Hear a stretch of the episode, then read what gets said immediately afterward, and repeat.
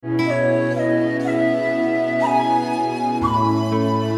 partir de agora, ouça esta mensagem. É tempo de refletir. Apresentação: Rodrigo Silvério.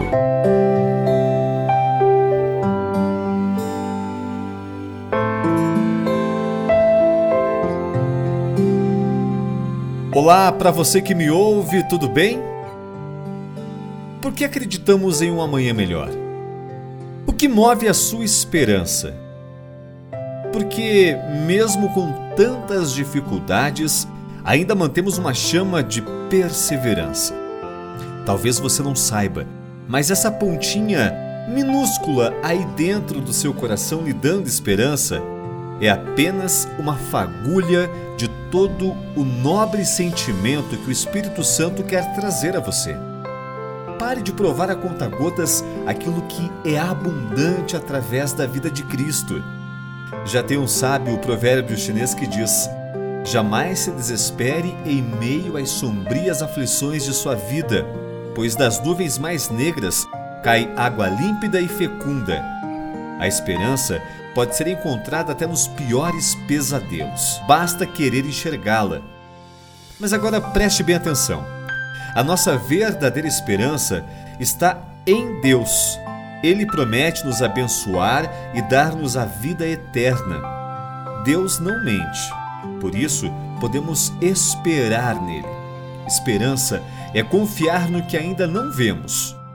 Muitas vezes colocamos nossa esperança nas coisas erradas, no dinheiro, no emprego, em pessoas, em nossa capacidade. Todas essas coisas podem falhar, mas Deus nunca falha.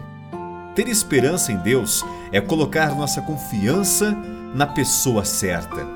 Jeremias 29:11 diz: Porque sou eu que conheço os planos que tenho para vocês, diz o Senhor, planos de fazê-los prosperar e não de causar dano, planos de dar a vocês esperança e um futuro. A esperança produz bons efeitos na vida. Se vivemos com confiança, o medo diminui, crescemos na perseverança e somos mais alegres. Põe sua esperança em Deus. A nossa esperança deve estar firmada no que de melhor Deus pode fazer.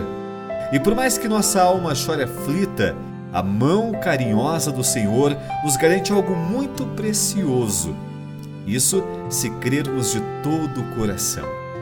A salvação como garantia de vida eterna para aquele que nele crê.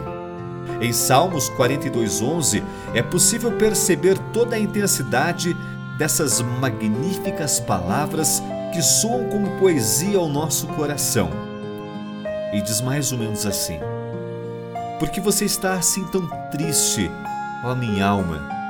Porque está assim tão perturbada dentro de mim? Ponha a sua esperança em Deus, pois ainda o louvarei. Ele é o meu Senhor meu Salvador e o meu Deus. Deixe o Espírito Santo de Deus acalmar a sua angústia, trabalhar em seu coração. Não seja resistente à magnífica obra que pode ocorrer aí dentro de você. E jamais esqueça que tudo pode faltar. Jamais a esperança de que Deus é o nosso único e suficiente Salvador. Pense nisso.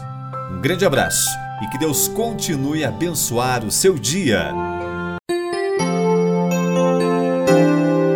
Tempo de refletir.